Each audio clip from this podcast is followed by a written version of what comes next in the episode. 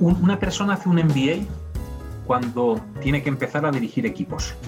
Tú puedes ser muy buen arquitecto, muy buen abogado, puedes ser un ingeniero civil estupendo, puedes ser un buen fiscalista, lo que tú quieras, pero en el momento que tú tienes que decidir sobre un grupo de personas y sobre el futuro de una organización o de un equipo, empiezas a necesitar habilidades de management. Los profesionales deben estar abiertos al cambio, el cual vino a acelerarse con la pandemia del COVID-19. Pero, ¿cómo capacitarse? ¿Dónde puedo ampliar conocimientos de management, liderazgo y toma de decisiones?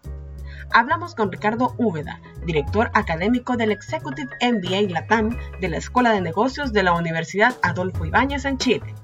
Soy Gabriela Melara y los acompañaré en un nuevo podcast de la revista Estrategia y Negocios. Empezamos.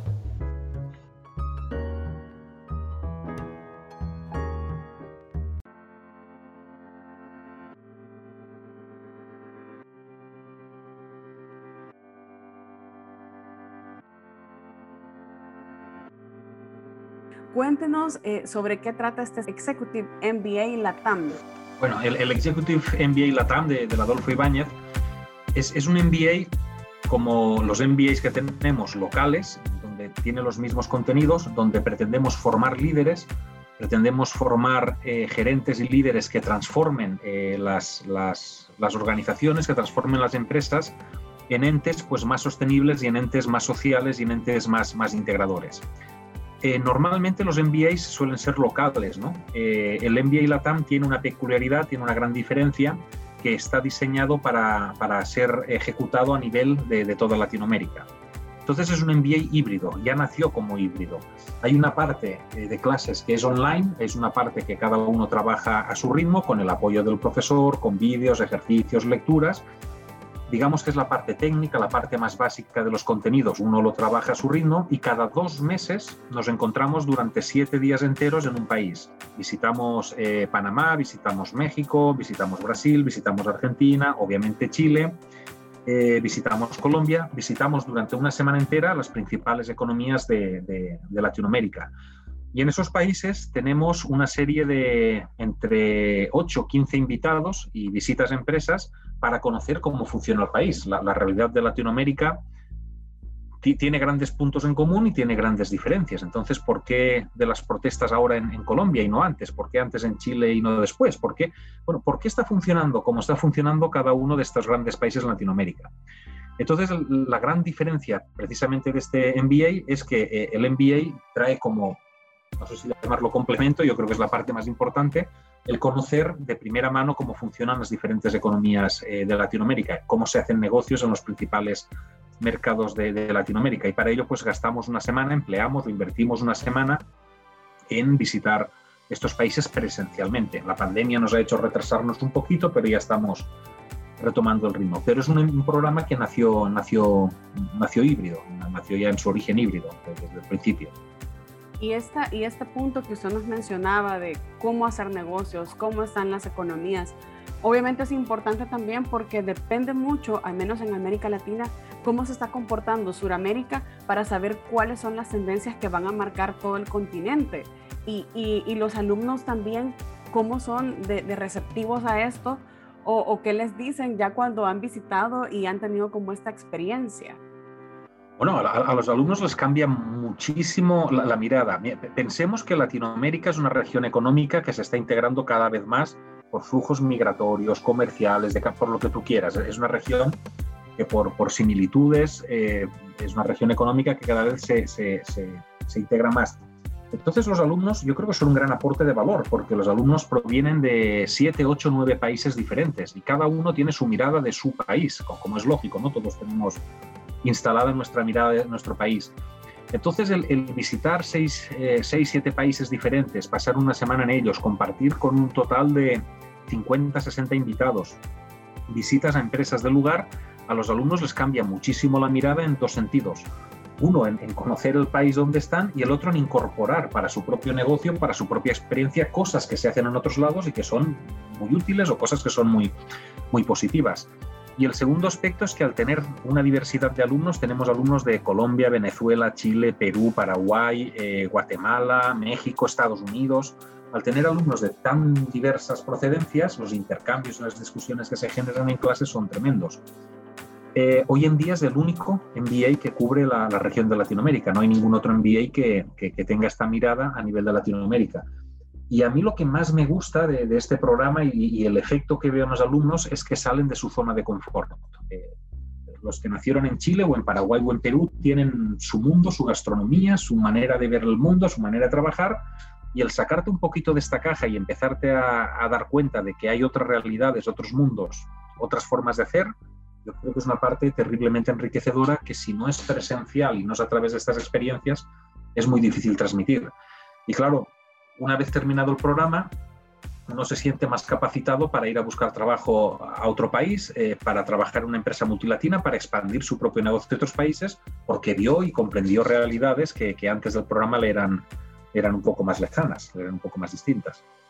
Y hacia eso va otra pregunta. Los profesionales que han pasado por este Executive MBA han tenido la manera de cuantificarlo o de conocerlo, si tienen inmediatamente, tal vez no, pero sí en el, en el corto plazo un aumento de salario, un aumento en posiciones o encontrar otro, otro trabajo que, que les dé como esto. Esta, esta reinversión, digámoslo así. Sí, la, inversión la tenemos estudiada, lo que la tenemos estudiada a nivel, a nivel de MBAs, lo, lo hacemos por acreditaciones de calidad a nivel de MBAs. Y si no recuerdo mal, y te estoy citando cifras de memoria, había un incremento, creo que era entre un 25 y un 30% de salario en promedio en esas encuestas. Ese dato te lo estoy diciendo de memoria, es el último que, me quedó. Pero normalmente un MBA se paga, no sé, entre, no sé, entre 4 y 5 años se, repaga el MBA en cuanto a inversión. Ahora, uno hace un MBA, por, por, supuesto, porque, porque quiere mejorar profesionalmente, evidentemente, ¿no? Pero lo que nos gustaría eh, transmitir en ese MBA, uno puede tomarlo como una mejora profesional, uno puede tomarlo como una mejora mm, en lo particular, eh, en lo individual, en lo económico, y es, muy lícito, pero a nosotros nos gustaría pensar que estamos formando otro perfil de persona. El, líder que es capaz de transformar, que es capaz de integrar o, de, lograr paridad entre, entre, entre, las personas que trabajan en su formación, que hace negocios sostenibles, que hace negocios respetuoso con el medio ambiente, con las personas, eh, que hace negocios que, generan valor para todos los stakeholders. Nos gustaría pensar que el, que el gran premio o, lo que sacamos de verdad de ese programa es un perfil que va a transformar la realidad de Latinoamérica. Hay muchas encuestas que, que, nos dicen que cada vez las personas tienen o tenemos menos, menos confianza en los gobiernos, en los políticos, y que tenemos cada vez más confianza en las empresas y esperamos que las empresas solucionen problemas que tradicionalmente se le, se le atribuyen al Estado, ¿no?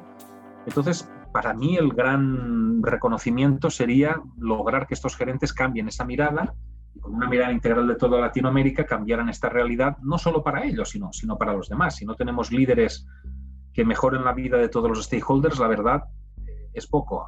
Obviamente que tendrás una recompensa profesional, etcétera, etcétera, pero nos gustaría pensar que la recompensa va un poquito más, más allá de, de todo esto, ¿no? de, de, de, lo que es lo puramente, lo puramente económico, nos gustaría pensar. Y esta filosofía también viene, como ya lo comentábamos fuera de, la grabación, por Adolfo Ibáñez. Así es, eh, Adolfo Ibáñez ya decía que el negocio que no aporta a la sociedad eh, no es bueno. El, el, negocio tiene que aportar valor a todos, no solo al accionista o al empleado. ¿no? Y además hoy en día tiene que ser sostenible y hacerse cargo de desafíos que hace 15 o 20 años apenas existían o apenas se hablaban y, eso requiere de una persona con una mirada, con una altura de miras muy grande, con una mirada muy amplia, con un conocimiento de lo que es el negocio, de lo que son las personas, de lo que son los equipos, de lo que es el entorno, y, requiere de una persona que tenga esta flexibilidad y que sea un líder adaptativo, un líder que sepa conjugar los intereses de todos, que no sea aquel jefe jerárquico que mandaba y todos obedecen y todos callan, porque ese tipo de organización lamentablemente le quedan pocos años, le queda poco tiempo, no, no van a durar mucho más. Hoy en día el mundo cambia tan rápido que necesitamos más que jefes, líderes, y, nos gustaría hacer esto. Y, como decías, la, la, herencia viene de don Adolfo Ibáñez, por un lado, y por otro lado, por la mirada que nuestro decano eh, le está dando a la escuela. Eh, para nuestro decano, y yo creo lo mismo, eh, los negocios son progreso. Los negocios no son antítesis al progreso, los negocios son y deben de ser progreso para todos, ¿no? Y deben ser generadores de, valor y de riqueza para, para, todos. Y esa mirada la tenemos muy, muy incorporada.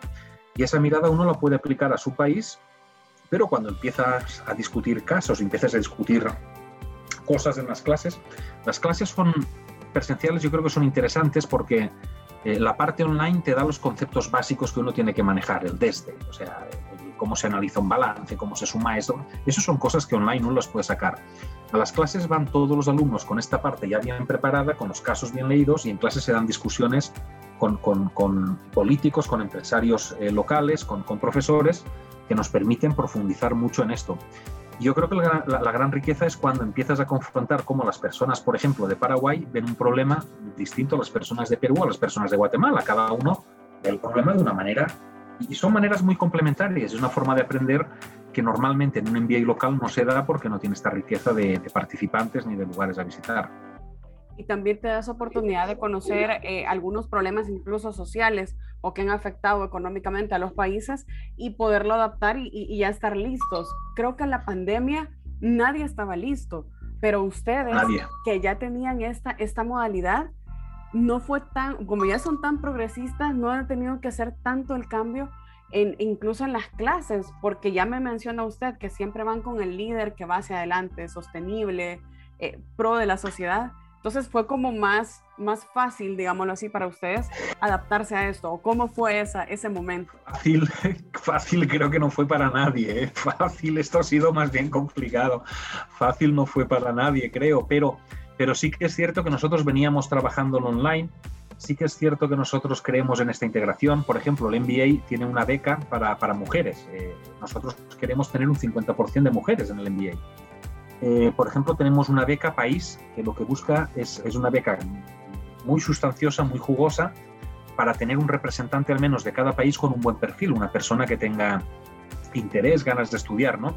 Entonces estamos promocionando muchísimo la inclusión, la diversidad y, la paridad de género. Es algo que estamos empujando porque es algo que, requieren las empresas. Las empresas ya no pueden estar dominadas por el mismo perfil del mismo tipo de persona, sino que lo que requerimos es de inteligencia colectiva y la inteligencia colectiva viene de la diversidad. Entonces en el MBA estamos empujando esto. ¿Estábamos más preparados? Bueno, la verdad, Gabriela, yo creo que esto nos agarró todos por sorpresa y, hemos hecho lo que hemos podido, digamos, hemos hecho lo que hemos podido. A este, a este confinamiento total. Sí, sí, hemos hecho lo que hemos podido, no sé si estábamos mejor o peores que otros. Yo creo que razonablemente hemos zafado con todas las dificultades que esto tiene y esperemos que la normalidad nos permita combinar lo mejor de ambos mundos. Pero como te digo, ya veníamos, ya veníamos trabajando en online y este MBA nació híbrido. Ya nació híbrido eh, por este medio, por Zoom, eh, vamos a hacer las clases las cosas más técnicas, más de libro, más de manual, más cosas y no perdamos tiempo en clase para discutir cosas que uno puede aprender con un vídeo, con un ejercicio o con una clase sincrónica. Aprovechemos las clases para aprender. Y otro foco que le ponemos muy fuerte al, al MBA y le ponemos muchas horas y mucho esfuerzo es el tema del coaching y el tema del perfil personal y profesional. Eh, desde el coaching queremos plantearnos tú cómo eres, tú quién eres, eh, tú qué mirada tienes del mundo, qué mirada tienes de la vida. Porque si tú no te conoces bien a ti mismo, ¿cómo vas a manejar equipos, cómo vas a manejar organizaciones si no sabes bien o, no hiciste un ejercicio de introspección, de, conocer, oye, cómo eres, ¿no? Y, qué cosas te gustan y qué cosas no, y qué habilidades tienes y cuáles no tienes y cuáles crees que tienes pero no tienes. Sea, dedicar un poco de tiempo, un poco no, yo creo que dedicamos bastante tiempo al tema personas, equipos, comportamiento organizacional, para entender que al final una organización es un grupo de personas que hay que movilizar hacia un objetivo. Una organización, insisto, dejó de ser el ejército donde uno manda y el resto obedece. Una organización es cómo sacamos lo mejor de, cada uno para, aportar valor a, a todo el mundo. Entonces, ahí también le dedicamos bastante, bastante tiempo y es una parte que agradecen mucho los alumnos, se llevan sorpresas bastante grandes. Sin duda eso que me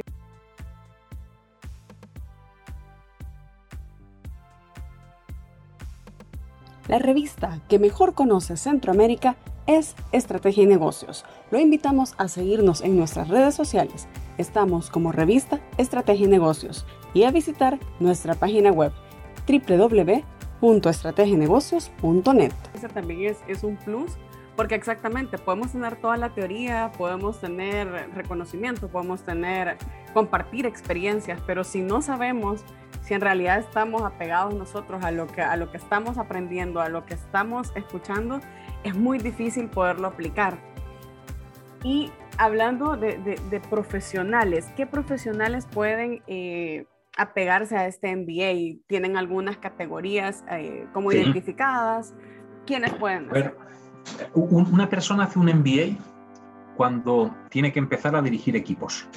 Tú puedes ser muy buen arquitecto, muy buen abogado, puedes ser un ingeniero civil estupendo, puedes ser un buen fiscalista, lo que tú quieras, pero en el momento que tú tienes que decidir sobre un grupo de personas y sobre el futuro de una organización o de un equipo, empiezas a necesitar habilidades de management. Al final las organizaciones, como te decía, son parte ciencia, parte arte, parte personas, ¿no? Y esto uno lo empieza a requerir a, diferentes edades. El perfil que tenemos ahora son alrededor de 35, 36 años, la edad promedio, con mínimo 6 años, 5 o 6 años en puestos de, experiencia o en, labores gerenciales o en labores de jefatura y que vienen de vienen desde empresas agrícolas, empresas mineras, eh, banca, eh, seguros, de cualquier sector, de cualquier profesión, profesión. Antes del MBA tenemos cuatro cursos de nivelación para la persona que, no sé, es abogada, es arquitecto y dice, pucha, ¿y esto por dónde lo agarro?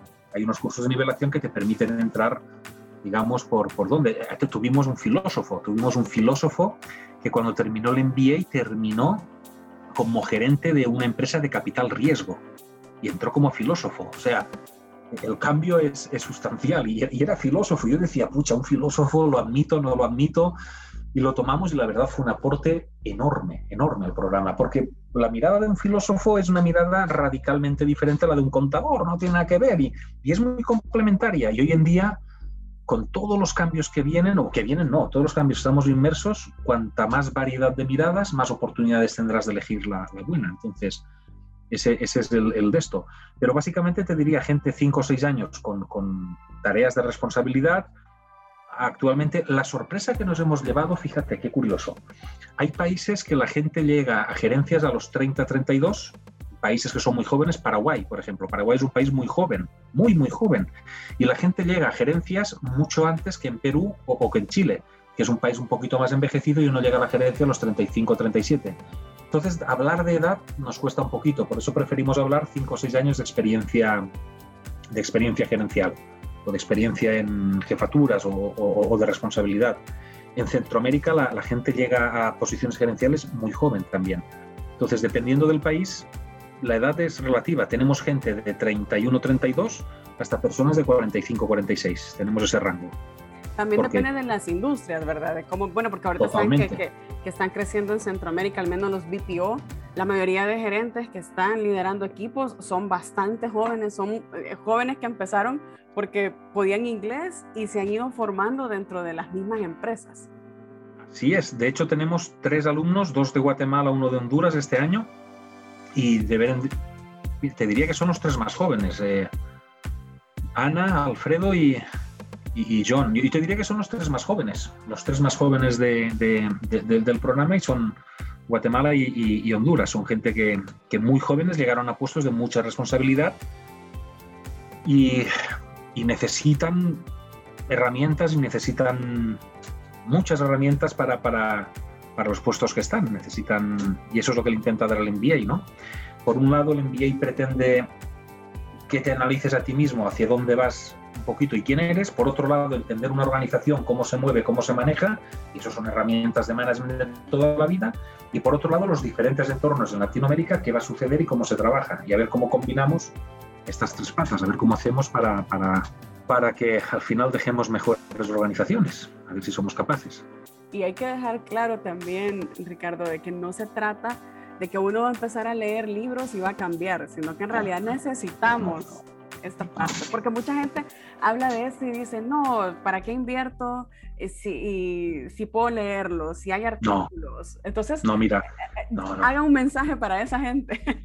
Mira, el, el, el conocimiento no se transmite, el conocimiento se construye. Es decir, el conocimiento no se transmite y el conocimiento, el conocimiento se construye y se construye a través, sobre todo, del debate, a través del método socrático, a través de confrontar tus opiniones a las de otros, a través de tener que razonar cómo piensas, a través de ver cómo razonan otros, a través de copiar y adoptar lo que otros hacen mejor que tú, y el conocimiento es algo que se construye socialmente. El, conocimiento la, complejidad que tiene una organización, la complejidad que tenemos las personas, la complejidad del entorno no se aprende en libros. Libros aprenderás contabilidad y las bases de contabilidad y las bases de un descuento financiero y qué son las cuatro P's del marketing. Eso se puede aprender en libros, pero son conceptos muy teóricos. Nuestro MBA está radicalmente enfocado a la aplicación. Nosotros no tenemos ni grandes libros de texto, sino que nosotros nos enfocamos a discutir casos reales, casos de Latinoamérica reales en contextos reales con las personas a veces que, que, estuvieron eh, discutiendo, eh, eh, viviendo el caso. Por ejemplo, un ejemplo, en Colombia tuvimos una charla increíble de, Juan Manuel Carvajal. Juan Manuel Carvajal tiene, está en la séptima, es, es una empresa que está en la séptima generación familiar.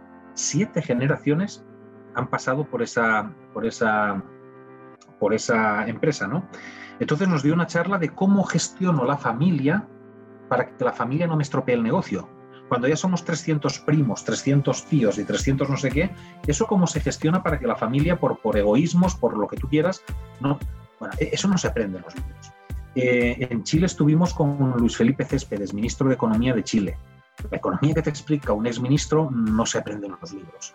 Y estuvimos también, tuvimos una charla con Velasco, que fue exministro con Bachelet, eh, de, que fue exministro también de, Hacienda en Chile, que ahora está de, decano en la London Business School.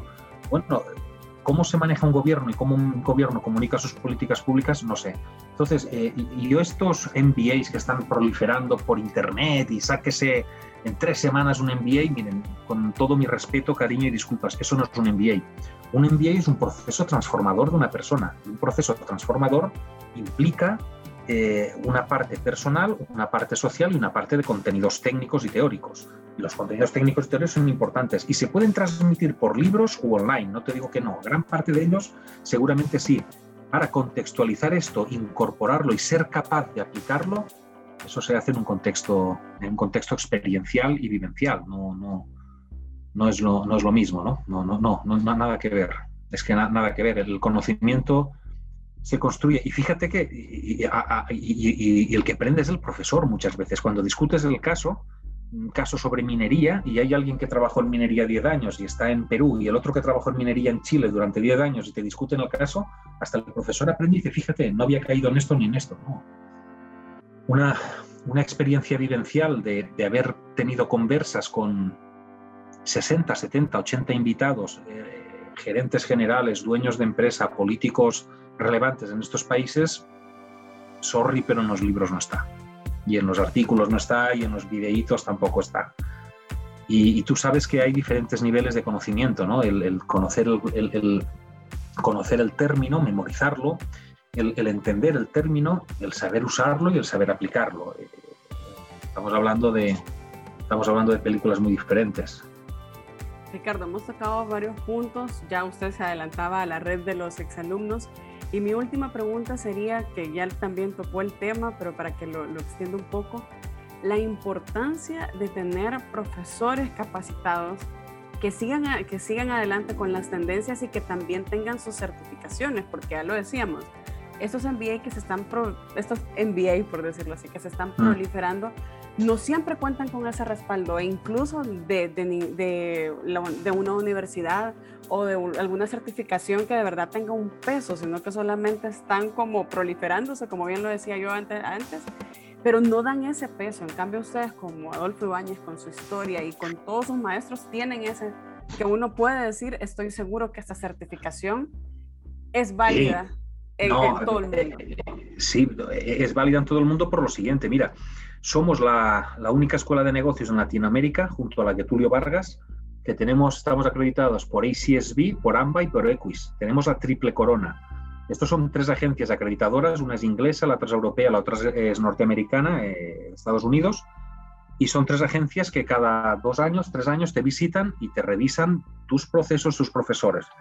El 85% de nuestros profesores tienen PhD en, en, universidades de, de, primer nivel mundial, ¿no? Y además todos nuestros profesores están en el mundo real, o son empresarios, o son directores de empresa o son consultores, pero no son teóricos que cuentan cosas que leyeron. Son gente que lee, reflexiona sobre las cosas y las hace. Y acierta y se equivoca, ¿no? Como todo el mundo. Y el tercer tema es que el 45% de nuestros profesores son extranjeros. Tenemos profesores argentinos, chilenos, uruguayos, españoles, franceses, gringos. Tenemos uno chino por ahí medio perdido, media perdida. Y tenemos profesores que un 45% son extranjeros, lo que te aporta una mirada de, todo el mundo. Aparte, formamos a nuestros profesores e invertimos un 30% de su tiempo en, formación, en otras universidades, en visitas a otros negocios. Pero lo que sí me gustaría destacar es que el perfil de profesor que tenemos es un profesor que estudia, es profesor, es académico, tiene esa patita en, en el mundo académico y tiene la otra patita en el mundo real, tiene otra patita como director de empresa. No tenemos ningún profesor que no haga proyectos de consultoría en grandes empresas, que no sea director, que no sea en el MBA, no tenemos ese perfil en el MBA, no. En el MBA tenemos que mezclar teoría y práctica y tenemos que hacer que funcione. Y te diré más, todas las pruebas de este MBA están enfocadas a tu empresa. Yo explico análisis financiero. Entonces, cuando termino la prueba cuál es, toma los números de tu empresa y dime si va bien o va mal. Cuando Ariel Casarín termina el, el ramo de estrategia, agarra a los alumnos y dice, bueno, ahora cuéntame en tu empresa la estrategia se diseñó bien, está bien armada, le falta algo, le sobra algo. Entonces, todas las pruebas están enfocadas a que tú reexamines, repienses en tu empresa eso cómo se está haciendo. De manera que al final del MBA le has dado una vuelta crítica, una mirada crítica a cómo funciona tu negocio. Y bueno, aparte, bueno, aparte de eso tenemos, no sé, no sé decirte, pero la, la triple acreditación esta que te comentaba, hay aproximadamente, mira, para que te hagas una idea, en el mundo, en el mundo hay unas 7, 8 mil escuelas de negocio aproximadamente en el mundo solo el 1% tiene las tres acreditaciones, solo el 1%. Y en Latinoamérica, hasta donde me acuerdo, está eh, la que Tulio Vargas, en, creo que era la que Tulio Vargas y nosotros. Solo dos escuelas en Latinoamérica tienen la, triple acreditación internacional, lo que te garantiza que, la mirada no es local, ni es latinoamericana, ni es chilena, la mirada es, global. Y el 40-45% de los profesores son extranjeros. Entonces, con muchos de ellos, otros vienen con una carrera de 20, 30 años en gerencias generales, luego se pasan al mundo académico. Yo creo que es la forma de, como te decía, para, construir conocimiento necesitas gente que, que, un poquito te confronte a cómo tomas decisiones y cómo lo harías. Y, yo creo que la mayéutica y el método socrático, el, el debatir, el discutir, es cuando uno aprende, cuando uno confronta. Leyendo tomas ideas muy válidas, muy buenas, pero ahora, ¿qué, hago con ellas? ¿no? Entonces, ese aspecto práctico sí me gustaría destacarlo porque le, le ponemos foco, le ponemos mucho foco. Súper interesante, eh, gracias por la plática. Ricardo, muchas gracias por el tiempo. Yo creo que haré éxitos. Muy bien, igualmente, que estés bien. Un placer, gracias. Chao.